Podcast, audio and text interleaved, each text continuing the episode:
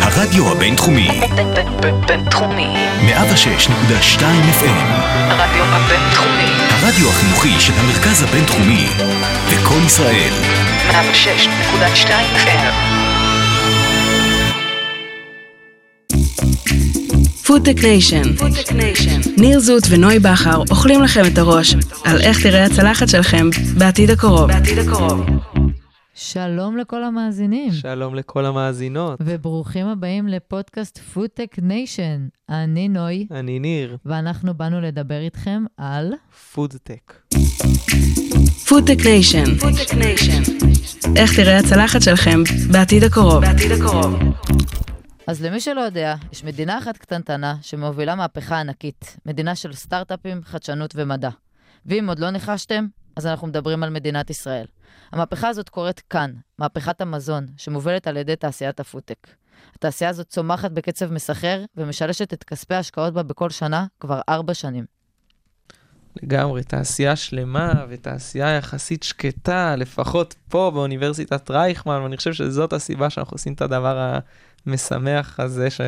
של הפודקאסט, כדי בעצם לחשוף יותר חבר'ה, יותר יזמים, יותר אנשים אל התחום הזה, להראות להם מה ההזדמנויות פה.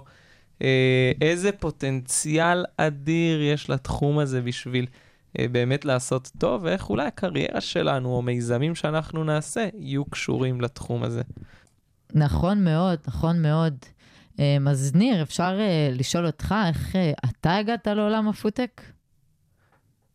כן, האמת שאני הגעתי מהכיוון של ההשלכות אה, יותר, פחות, הרבה אצלנו מגיעים מהאוכל או מהפוטנציאל העסקי, אני דווקא מהכיוון של, ה, אה, של ההשלכות הרחבות של התחום הזה, הבנתי כמה אה, הפגיעה לפעמים של משהו שאני בוחר בסופר יכולה להיות גדולה, וכמה הפגיעה הזאת עוד יותר גדולה, כשזה לא אני בוחר, כשזה תשעה מיליארד אחרים בוחרים באותו הזמן, שלוש פעמים ביום, איזשהו מוצר מסוים, ואם נוכל רק להחליף אותו במוצר שהוא נראה אותו דבר ויש לו את אותו הטעם, והוא...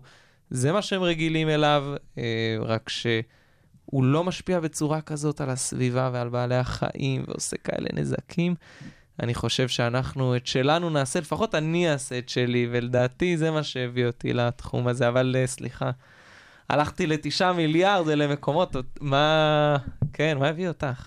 וואי, ניר, שתדע, אני רואה את הפרצוף שלך מול העיניים, אתם לא רואים, אבל ניר קורן פה מאושר, כשהוא רק אומר את המילה פודטק, אה, הוא רק שומע אותה והעיניים שלו נוצצות.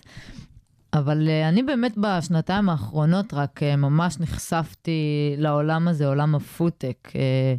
גם עבדתי במסעדנות הרבה זמן, גם יש לי תשוקה גדולה לאוכל, אבל זה לא העניין המרכזי, העניין המרכזי הוא באמת לשנות את העולם, ניר. פשוט לשנות את העולם.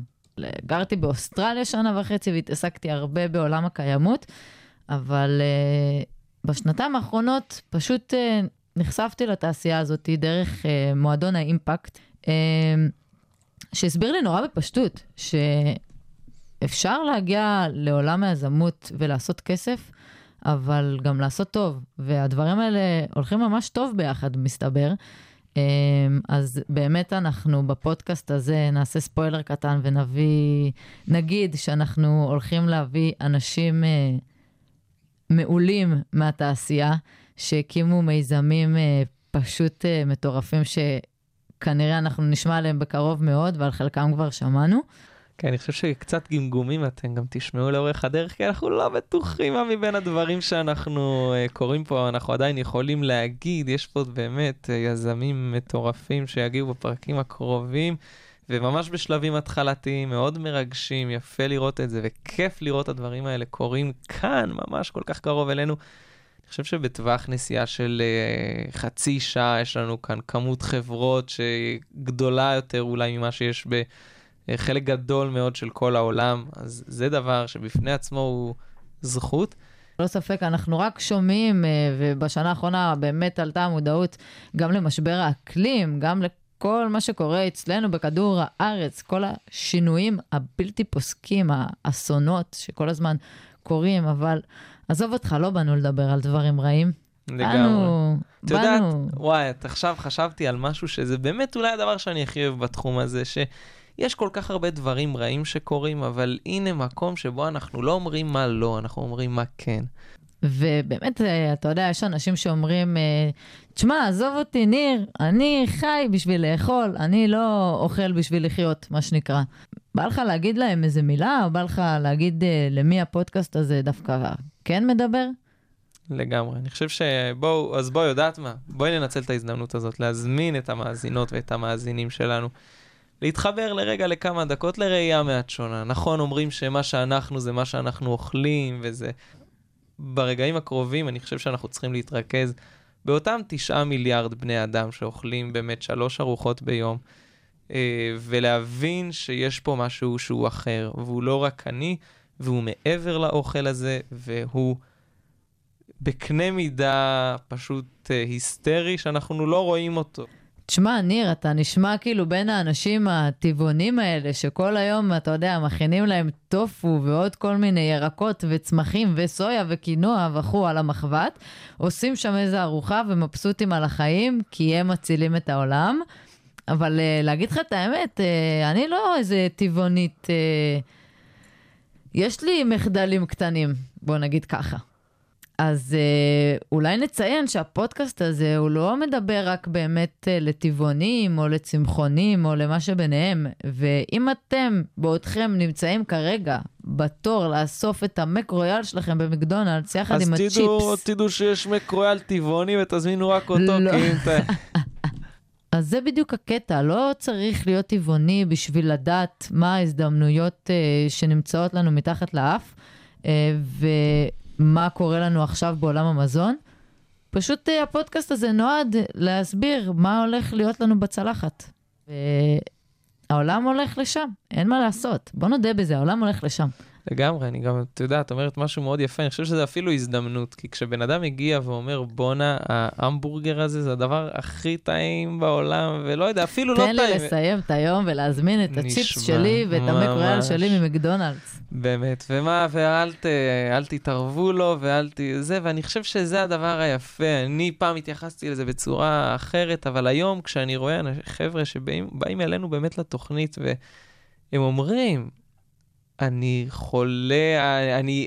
דווקא הדבר הזה, דווקא האהבה שלי לבשר מביאה אותי לכאן, כי אני מבין שמה שאני כל כך אוהב לא יכול להמשיך להתקיים בעולם הזה בצורה כזאת. טוב, אז אחרי כל הדיבורים האלה, נראה לי הגיע הזמן uh, באמת uh, להציג את האורח הראשון שלנו. מה אומר ניר? הגיע הזמן, לא? בואי נדבר על דייג. אך, דייג. דגים, וואו. דגה. איך אני דגה. אוהבת דגים. דגים נאים, דגים אפויים, דגים צלויים. אני אה, אוהבת. האמת שאני באתי לדבר על האוקיינוס שמתרוקן, אבל אה, זורם איתך גם על זה. עוד פעם יוצא לו הטבעוני. אני יודע, אני צריך להצניע, אבל את יודעת, אני, האמת שאני זוכר את הדג האחרון שטעמתי. אה. באמת, הייתי בשוק דגים, הלכתי עם אבא שלי, ואני זוכר שהצבעתי על, על איזה דג שם, אמרתי, הוא נראה לי טוב, אני לא יודע, היום זה נראה לי קצת מוזר, אני חייב להגיד, אבל... אבל האמת שאני מתגעגע, ובאמת מחכה ליום שאני אוכל לאכול שוב. ואת יודעת מה, אולי בזכות כמה אנשים נפלאים, אחד מהם יושב איתנו כאן באולפן עכשיו, היום הזה קרוב הרבה יותר ממה שחשבנו. אז בואי נפגוש את מי שרוצה להיות הדייג הכי גדול, מבלי לדוג אף דג אחד. אופק רון, מנכ"ל ומייסד פלנטיש.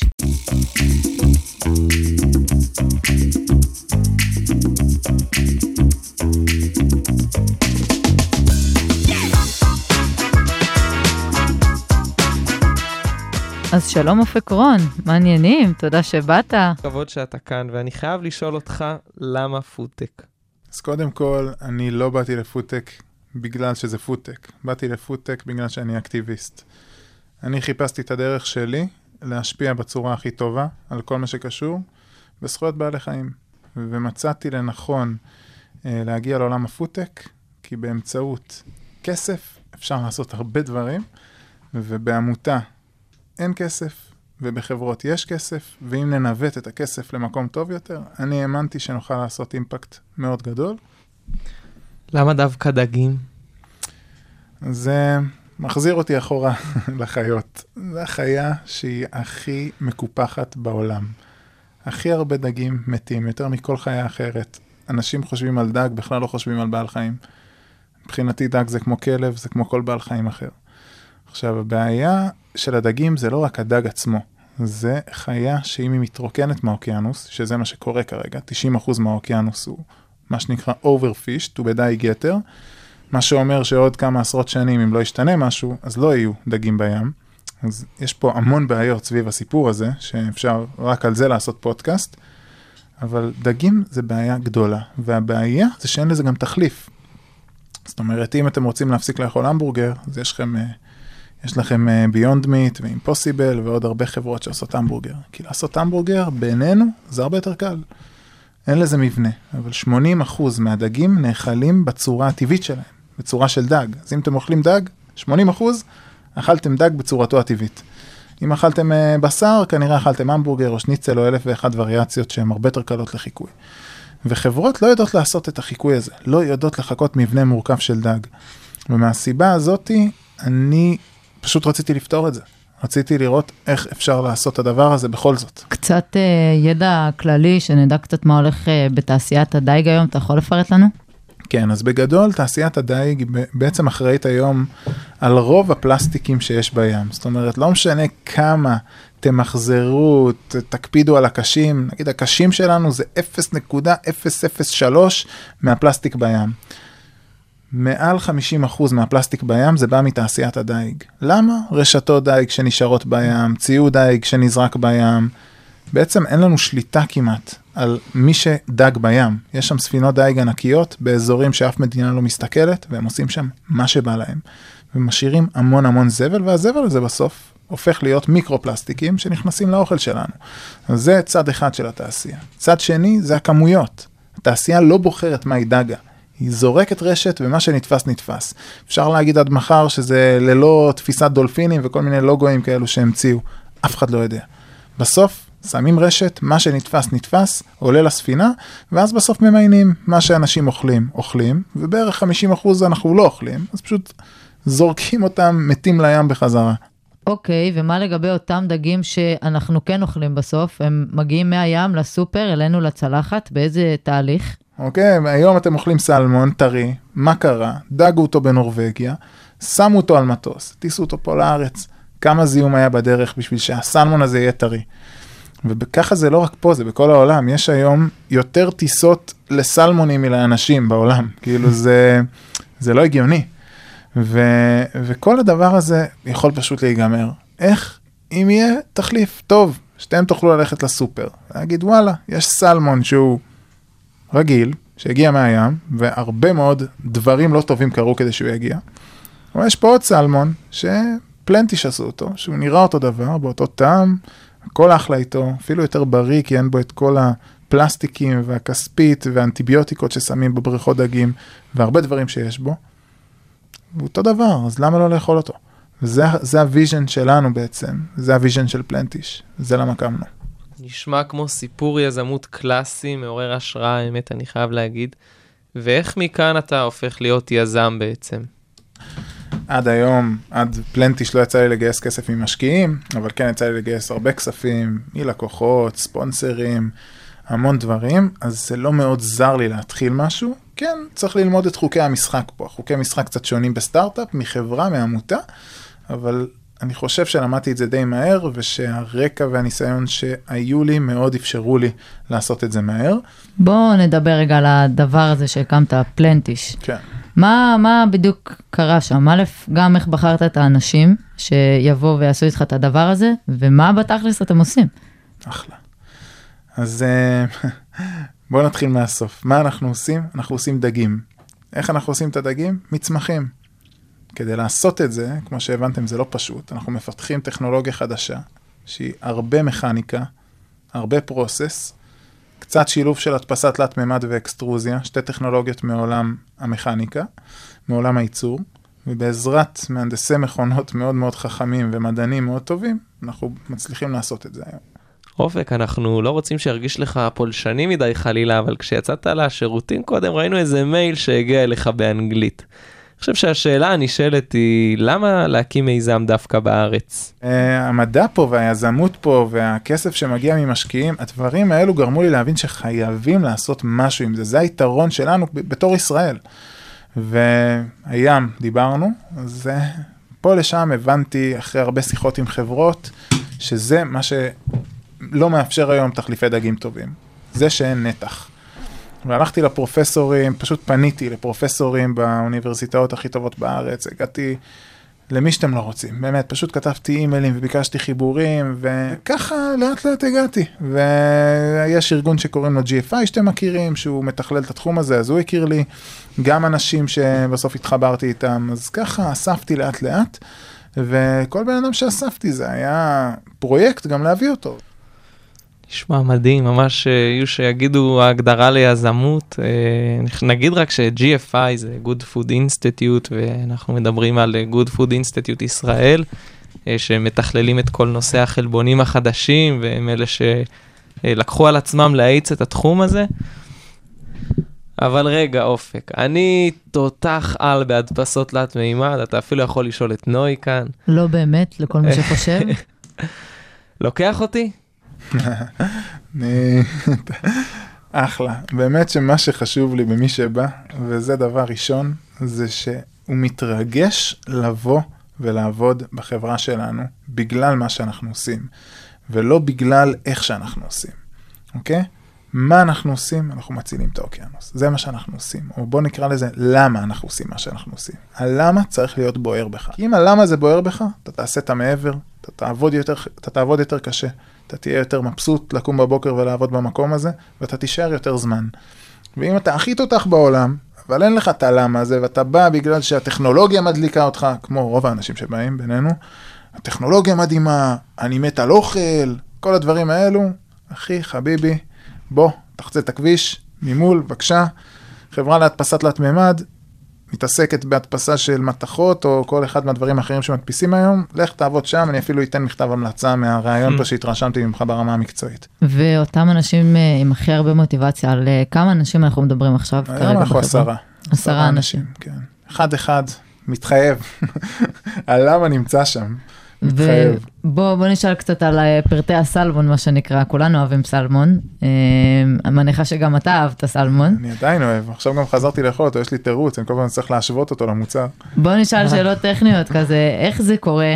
כמה זמן לוקח באמת לעשות את אותו מוצר, ולאן אתה שואף להגיע איתו? סבבה. אז אה, בגדול, כל הגישה שלנו שם היא גישה מאוד מחקרית. מה זה אומר? שאם רוצים לעשות דג, אז אנחנו לא מתחילים מלנסות חלבונים ביחד ולראות הוקוס פוקוס, לא. קודם כל חוקרים את הדג. קודם כל חוקרים אותו, מבינים איך הוא בנוי, מבינים מה התכונות שלו, מבינים איזה מולקולות אחראיות על הטעם, על הצבע, על כל דבר, ואז ממש עושים מחקר איפה נמצאות מולקולות כאלו בעולם הצמחי. מה גילו ומה עוד לא גילו. אבל מה שגילו זה מה שמעניין אותנו, כי אנחנו לא הולכים לפתח חומרים מאפס, אלא אנחנו הולכים לבדוק מה קיים ולעשות עם זה פורמולציות. אנחנו בעצם עושים מכונה שעושה סדר. בעצם המכונה יודעת לשים את כל אחד מהחומרים במקום הנכון. אם אתם מכירים סלמון, יש רקמת שריר, יש רקמת חיבור, יש אור, יש כל מיני דברים בפנים, יש שומן. כל הדברים האלה צריכים לשבת בסדר מסוים כדי שנקבל את הסלמון. מתי אני אוכל לתת לנוי סלמון אמיתי שלכם, שהיא לא תדע בשום סיכוי להבדיל? אז הם, אה, זו שאלה מעולה. ועכשיו אני אשאל אתכם שאלה. ביונד מיט, אכלתם? האמת שאני כן. אכלת? וואלה, אני גם. עכשיו אני שואל, כן, כאילו בצורה כנה, זה אחד לאחד או לא אחד לאחד? אני אגיד לך את התשובה הכי פשוטה בעיניי. אני לא יכולה להגיד שהטעם היה אותו טעם, אני גם לא חסידת uh, בשר, אבל כשמביאים לי את שני המוצרים אחד מול השני, אז מן הסתם שאני אבחר ביונד מיט. אני שואל, האם זה אחד לאחד? אמרת לא. לא, לא. אחד לאחד, יפה. ועדיין, עובדתית, אנשים שאוכלים בשר, כמוך, לצורך העניין, ומפחיתים, מוכנים להפחית בשביל ביונד מיט. גם אם הם לא 100%, אוקיי? ו- ו- ואת בעצם הקהל שלנו, סבבה? ומה שאני אומר, זה שהשאלה היא לא האם נגיע לאחד לאחד. השאלה אם נגיע למוצר שהוא good enough, שמי שאוהב סלמון ואוכל סלמון, יהיה מוכן להפחית, ולא לאכול את הסלמון, ולאכול את זה במקום. זה השאלה. וה- והתשובה, נגיע לשם. מדהים, מעניין אותי, אני מנסה לחשוב, לדמיין את זה כבר קורה ומגיע, אני חושב על אבא שלי, לוקח את הסלמון בג'פניקה, ואותי אומר, רגע, אולי, אתה אולי... הולך לסופר, אמא, הבאתי סלמון לשישי בערב, כן, פלנטיש זהו, סלמון. בדיוק. ומה יקרה אז? אני והוא ממש מחכה לראות את הדבר הזה, ומי האנשים מעניין שהם יהיו באמת קהל היעד. אותי מעניין גם לשאול אותך, אופק, אם אתה חושב שפלנטיש ושאר חברות אה, פודטק שמתעסקות אה, בפיתוח דגים, מה, הם החליפו את תעשיית הדייג? פתאום אף אחד לא יצא לדוג? מי שיישארו לדוג כנראה בעשרות שנים הקרובות, או במאות שנים אולי הקרובות אפילו, זה דייגים שהיום אין להם דגים בים, כל מיני הם אה, חבר'ה באפריקה שהולכים לחוף, שמים חכה, ובגלל שכל התעשייה דגה את כל האוקיינוס, אז הם לא יכולים להוציא אפילו דג למשפחה שלהם. זה אנשים שהם literally צריכים את הדגים כדי לחיות. ואני פה בסופו של דבר, לנו יש פריבילגיה, אנחנו במדינה שאנחנו יכולים לבוא, ללכת לסופר ולבחור מה אנחנו קונים, יש מקומות בעולם שלא. והם אנשים שעדיין ירצו להיות ניזונים מדגים, כי הם לא מכירים משהו אחר, אבל כל מה שהם מכירים זה שהיום הם לוקחים סירת דייג קטנה, הולכים עם חכה, ולא יוצא כלום. אולי הסיבה שאנחנו מתכנסים כאן בכלל זה ההשפעה המטורפת שיש למה שאנחנו אוכלים. אין עוד שוק שתשעה מיליארד, קרוב לתשעה מיליארד, ובעתיד הקרוב הרבה יותר, אה, אנשים צורכים שלוש פעמים ביום, אה, ובכמויות, זה באמת כמויות אדירות יוצא בסופו של דבר, ובגלל זה באמת ההשפעות הן כאלה רחבות, והן מגיעות לכולם, אפילו לאותו דייג באפריקה, שכבר לא יכול להוציא את הארוחה למשפחה שלו. לגמרי, לגמרי, ואני רוצה גם uh, להתייחס uh, ליזמים ששומעים אותנו עכשיו ולשאול אותך, אופק, איך אתה בתור יזם ככה יכול לתת איזה טיפ לאותם אנשים ששומעים אותנו להיכנס לתעשייה הזאת? אחלה, שאלה מעולה. אז קודם כל, הם, הם, אין ספק שכשתעשייה היא בחיתולים שלה, אז היא יותר בשלב ה-R&D ופחות בשלב ה-commercialize. מה זה אומר? זה אומר שאם אני לא איזה מדען, או אין לי איזה ניסיון מאוד מאוד ספציפי בהנדסת מכונות, כימיה, הנדסת מזון, דברים כאלו, יש לי יותר קושי להיכנס, אין ספק. אבל, ניתן לכם דוגמה ב Plantish, עברו אצלנו בחברה לא מעט מתמחים של כל מיני תארים שפנו אליי ב LinkedIn, אמרו אנחנו רוצים לעשות התמחות, בדיוק היה צריך לעשות איזה פרויקט, ונכנסו פנימה. יש היום, לא יודע מה, 30 חברות בתחום הזה? אם תעברו אחת-אחת, תגיעו בן אדם בן אדם ותציעו אחד-אחד, אני רוצה להשתלב, זה מה שאני יודע לעשות, אני מוכן לעשות הכל. market research, אופריישנס, ניהול משרד, למזוג תה, מה זה משנה? אני רוצה לדרוך בתוך החברה הזאת וללמוד כמה שיותר ולתת מה שאני יכול מעצמי. אז מתוך ה-30 חברות מישהו ייקח אתכם. מדהים. זה, זה נקודה שאני חושב שהיא מאוד חשובה. אנחנו, תוכנית הפודטק שלנו, שאנחנו נדבר עליה גם אולי קצת בפרקים הבאים שלנו, אה, אנחנו, זאת המטרה שלנו, להביא אנשים אל, למקום הזה, להתחיל להכניס אותם כדי שיתחילו לגעת ולעשות, אה, כמו שאתה אומר, אה, להיכנס להתמחויות, להבין רגע איך עובדים העניינים. אנחנו רואים באמת היענות אדירה, הרבה אנשים רוצים להיות בתחום הזה, מבינים שזה משהו חם, ושהם יכולים לקחת ולרתום את הקריירה שלהם לטובת מה שחשוב להם, וגם לנצל הזדמנות אדירה שיש פה ברמה העסקית, יזמית.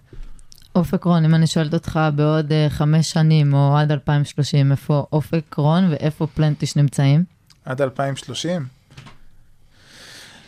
עד 2030 אני מאמין שאת תלכי לסופר ליד הבית, תלכי למקרר של הסלמון, ותראי באותה מדף, אחד ליד השני, את הסלמון הרגיל ואת הסלמון של פלנטיש, ואני מקווה שבעוד קצת יותר מ-2030 את תראי את הסלמון שלנו וסלמון שהוא מתורבת. זה הבחירות שלך, וזה מה שאני מאחל לחברה. מה יהיה המחיר?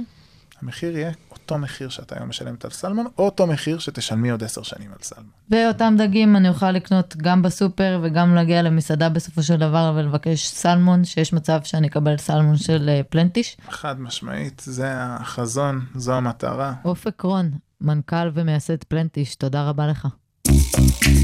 FoodTech Nation, איך תראה הצלחת שלכם בעתיד הקרוב. בעתיד הקרוב. טוב, אז האורח הבא שלנו משתתף איתנו בתוכנית הפודטק של אוניברסיטת רייכמן במועדון היזמות. והאמת שקצת התלבטנו עם מי להתחיל ככה לפרק הראשון. כן, נראה לי את יכולה לגלות שלא כל כך התלבטנו עם מי להתחיל לפרק הראשון. למה? בגלל הסיפור אהבה? מה, בינינו זה הדדי? התכוונתי בין האורח הבא לאופק רון, האורח הקודם. בין אופק רון. הוא בלוגר סושי וסושי שף בעצמו. ושמו הוא דניאל שיף. כן, דניאל שיף מהתוכנית שלנו. שיף, מעניינים. נסיך שלנו. מה קורה? מה איתך? תודה מה שבאת. המצב? איזה כיף. בקיצור, שיף, נסיך, מה קורה? כן, מצוין. מה קורה? מה? שלומך? מעולה, מעולה. בסדר, אתה פגשת את אה, אופק רון, שיושב פה עכשיו לידך, בתוכנית אה, של פודטק יזמות. נכון. איך, איך היה לך בדיוק המפגש איתו בתור אה, בלוגר סושי ושף סושי? היה מדהים, קודם כל היה... אני מאוד התרגשתי להגיע. חייב אה, להגיד, סליחה כן, שאני כן. קוטע, חייב להגיד פשוט שתכננו לשאול את זה שאופק לא פה, אבל אה, יצא... לא, לא, יאללה, תשאל. יצא... מה, היה כיף, בסוף היה טוב, מה? היה ממש טוב. אז באמת, כאילו, איך שהתחלנו את כל הפודטק, אז כששמעתי שיש דגים, שיש אנשים שמייצרים דגים מהצומח, אני, זה היה לי הפתעה, כי לא היה לי מושג שזה בכלל קורה. כן, חשבתי על זה ובדקתי עליו, אבל זה לא, לא היה שום כזה הייפ סביב זה, כמו שיש נגיד סביב בשר, אז לי זה היה הפתעה ענקית. אז נציין שבאמת הלכת לשם וביקרת וראית את המעבדה, והדבר הכי חשוב שאני רוצה לשאול אותך, איך היה הביס? איך היה? איך היה, דניאל? היה באמת טעים, היה מאוד טעים. אמ, אני הופתעתי, אני, אני פשוט, אני, אני, אמריקם היה עוד קצת חסר, כן, יש עוד אה, לעבוד על אמריקם, אבל באמת הטעם היה מאוד טעים ומאוד נהניתי לאכול את זה. עשינו איזה סושי מאוד פשוט כזה, סלמון, אבוקדו, לא יותר מדי פינפונים, ככה בשביל להרגיש את הטעם. אתה מבין מה זה? טוב. בן אדם פוגש מישהו, את אופק רון, בתוכנית של אה, פודטק בבית ספר הבינתחומי, מגיע אליו למעבדה ומכין לו סושי שם. קח, תטעם. סושי מטורף. כן, מהסלמון זה הצמחי שאתה הכנת. מטורף. למרות שאני חייב להגיד שאני רגע תפס אותי גם משהו לפני זה. אתה אומר, יש לך הרי, אתה מכין סושי, ואנחנו יודעים שאתה עמוס, בוא נגיד, ויש לך יופי של בלוג, ונראה שהעתיד די מבטיח. למה, אתה אומר, כל כך התלהבת, מה, אתה מכין סושי, מה לך ולזה? אני, הסיפור שלי זה כאילו, אני לפני שהתחלתי עם כל הסושי, הייתי מאוד קרוב לטבעונות. אני גם היום לא אוכל בשר בגדול, אני אוכל דגים, אבל הייתי גם לפני שהתחלתי את הסושי, הייתי קרוב מאוד uh, להפסיק גם עם דגים. אבל אני, אני מניחה שלא הגעת כן. לפודטק מתוך אה, אידיאולוגיה של טבעונות. מה משך אותך למועדון הזה? מה משך אותך לבוא ולהגיד, אני רוצה עכשיו ללמוד בתוכנית הפודטק? מה, מה יצא לך מזה? פחות הכרתי את כל העולם הדגים המתורבתים וזה, אבל כן ידעתי על כל עולם הבשר המתורבת ו- וחלב וכל התחליפים. וזה כן באמת מה שהביא אותי בסוף לפודטק, זה מה שעניין אותי. דניאל שיף, איזה כיף שהגעת אלינו, תודה רבה, ונקווה שפעם הבאה, אתה יודע, תבוא ככה עם איזה רול סלמון של פלנטיש.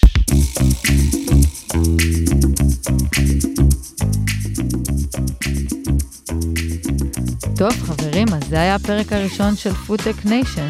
בפרקים הבאים נמשיך לארח פה את המובילים בתחום כדי שיספרו לנו איך הצלחת שלנו הולכת להיראות בעתיד הקרוב.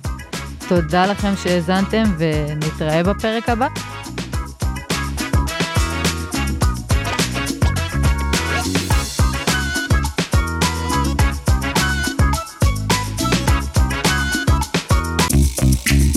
FoodTech Nation. ניר זוט ונוי בכר אוכלים לכם את הראש על איך תראה הצלחת שלכם בעתיד הקרוב.